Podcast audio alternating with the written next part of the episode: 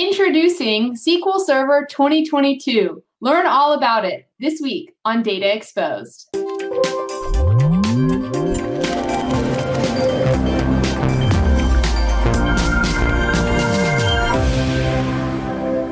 Hi, I'm Anna Hoffman, and welcome to this episode of Data Exposed. Today, I'm joined by Bob Ward, our resident SQL Server expert, guru, and colleague. Bob, thanks so much for joining us on the show today.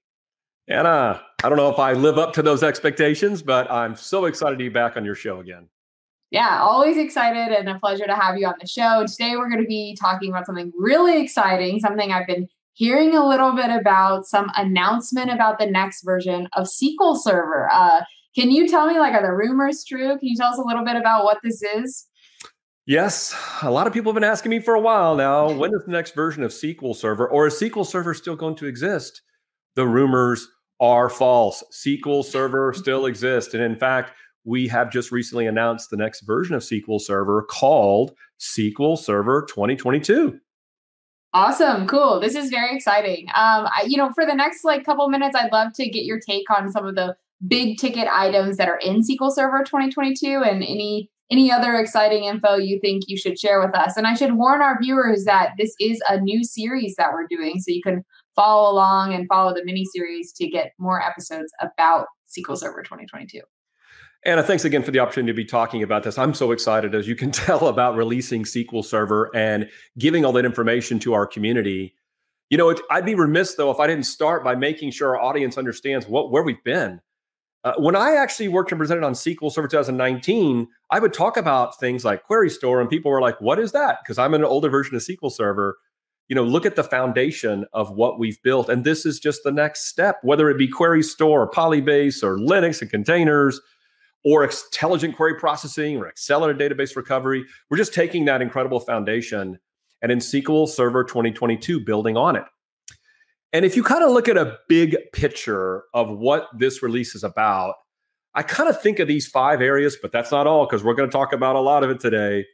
It kind of starts on the left about connecting to Azure for disaster recovery, about using managed instance to make it very easy now to link your SQL server and use managed instance as a disaster recovery site. Pretty cool stuff because today that can be a little difficult to set up, even if you're using something like Azure Virtual Machine. Or you may be interested in analytics, but you, you don't want to do ETL anymore. You'd like to do your analytics in Synapse but make it very easy to take changes from your SQL server, feed them into Synapse, and use the power of all that technology that you get, whether it be SQL pools or Spark pools or Power BI, whatever it may be. You just don't want to have to set up ETL jobs anymore and manage all of that. And you want your data more near real time.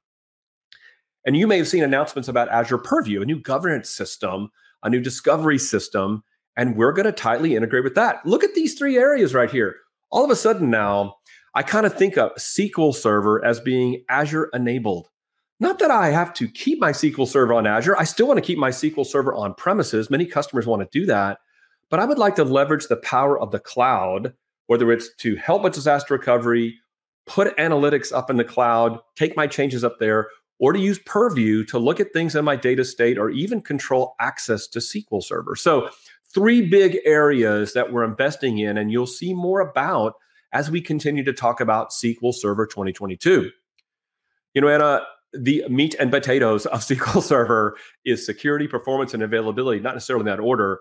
We continue to show and de- demonstrated we are the most least vulnerable database on the market. But we're doing innovative things like SQL Server Ledger, bringing blockchain technologies down to SQL Server. Some people have seen the preview of that in Azure SQL already. And then we've always been this industry leading performance, not just on how fast we are, but price performance. We continue to do that. But look at these features here built in query intelligence. We want to continue down that paradigm. I can't wait to show you more about what that is later today. And then multi write replication, being able to do changes to the same database across two different servers, leveraging replication technologies. You look at the bottom down here, one thing that people I don't think truly realize, you and I've talked about it some before, is this idea of SQL edge to cloud, the fact that SQL Server shows up everywhere you need it, but it's consistent in its engine, its language, and its tools. And you think about Edge, Azure Arc, and Azure SQL, SQL Server 2022 just fits within this paradigm. And then we have always demonstrated about cost and our cost versus our competition. SQL Server 2022 will continue to do that. Let's unpack a few more things in the release to kind of get people excited about what we're doing.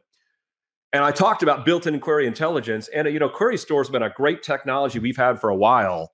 But guess what? We feel so comfortable and confident of using Query Store over these years with SQL Server customers and it being in the cloud for millions of databases.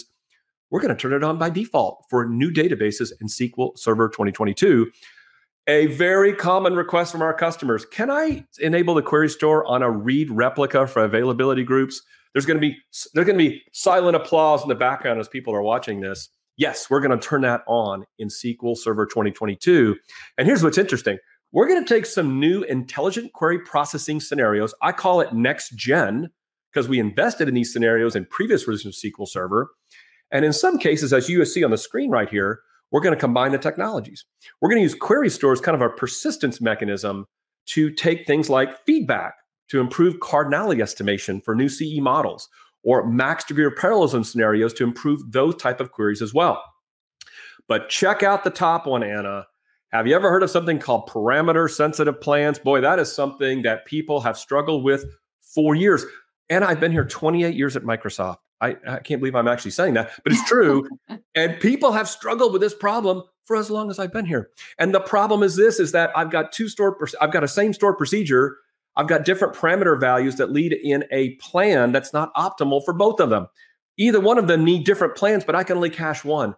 Guess what we're going to do now? We're actually going to cache two of them. So, or multiple of them. You are going to be able to have the same store procedure with different parameter values, and we're going to automatically solve what a lot of people call parameter sniffing problems. I am so excited. You're going to see some demonstrations of this one coming up of things that we've done in this space. So I'm really excited to see about this technology.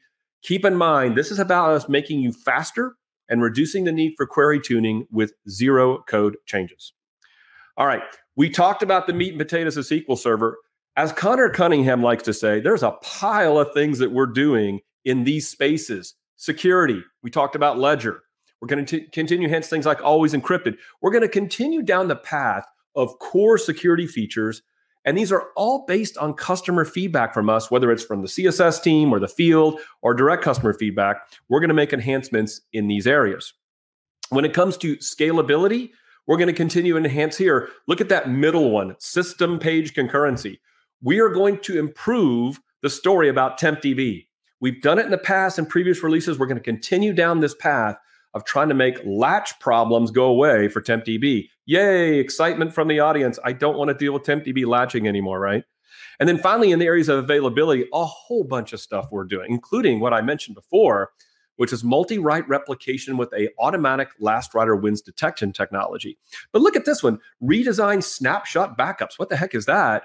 Well, you're going to be able to now use T-SQL to interface with the engine to do your own types of snapshot backups versus having to rely on something called volume snapshot for Windows. This allows cross platform snapshots like on Linux platforms. So there's just a bunch of stuff. And Anna, as we move along in this release, you're going to learn about all these types of features. Now, one of the things we did in previous release of SQL Server is something called Polybase. And we kind of believe in this idea that you can get access to data in different sources without moving the data. So we'd like to continue invest in this space. And if you kind of look at this graphic right here, we'd like to kind of pivot and maybe use new technologies to make this happen. We like to use REST API calls within SQL Server. I call this Polybase vNext. That's not an official name, that's my name. But here's the power. We're still going to use the concept of external tables or open row set to access file formats natively like Parquet, JSON, CSV, or even Delta Table Lake formats. And we're going to connect to popular connectors like S3 or Azure Data Lake or Azure Blob Storage. So again, think of that unstructured or semi-structured data you have in different locations. Don't ETL that into SQL Server. Use our Polybase technology with T-SQL to access that data. And of course, join that to other data you have in SQL Server. And then we've also learned that some customers are starting to store their data and different types of files in what we call object storage based on a protocol called S3.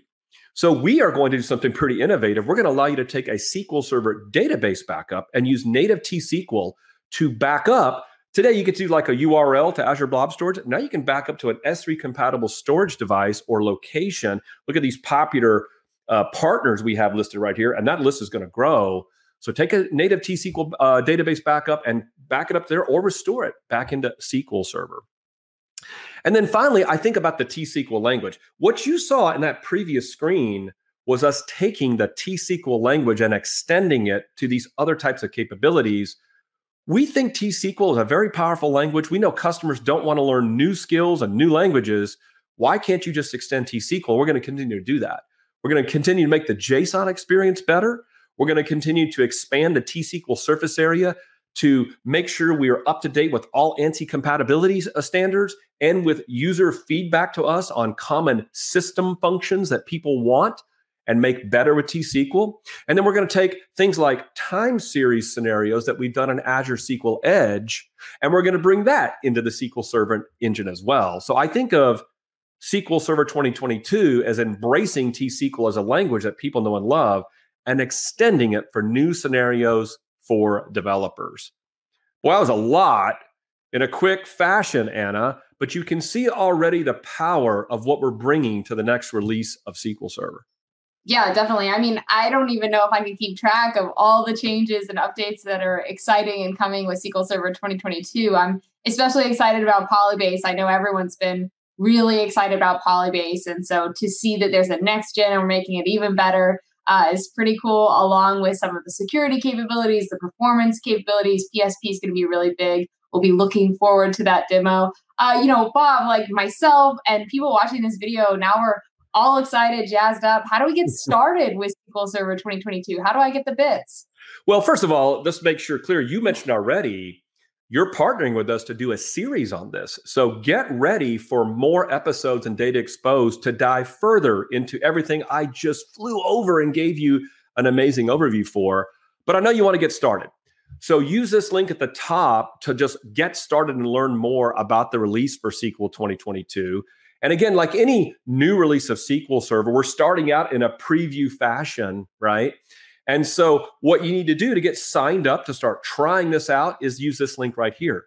Sign up for our early adopter program, and you can start testing and working with us directly to look at the features of SQL 2022. And then, Anna, I love Microsoft Mechanics. What a cool way to demonstrate and go deeper in technologies. And you can go to this link right here to see me and a Microsoft Mechanics video with Jeremy Chapman, diving deeper into some of the things and doing some really cool demos of stuff we talked about today. Awesome. Well, Bob, this has been so great. Thank you so much for coming on the show and introducing SQL Server 2022. For our viewers, we're going to put a link in the description to all those links that Bob just mentioned, as well as a link to this playlist so you can follow along and see the upcoming episodes as we dive into these different capabilities for SQL Server 2022. Bob, thanks again so much for joining us. To our viewers, thanks for joining us. If you like this video, go ahead, give it a like, subscribe to our channel, and we hope to see you next time on Data Exposed.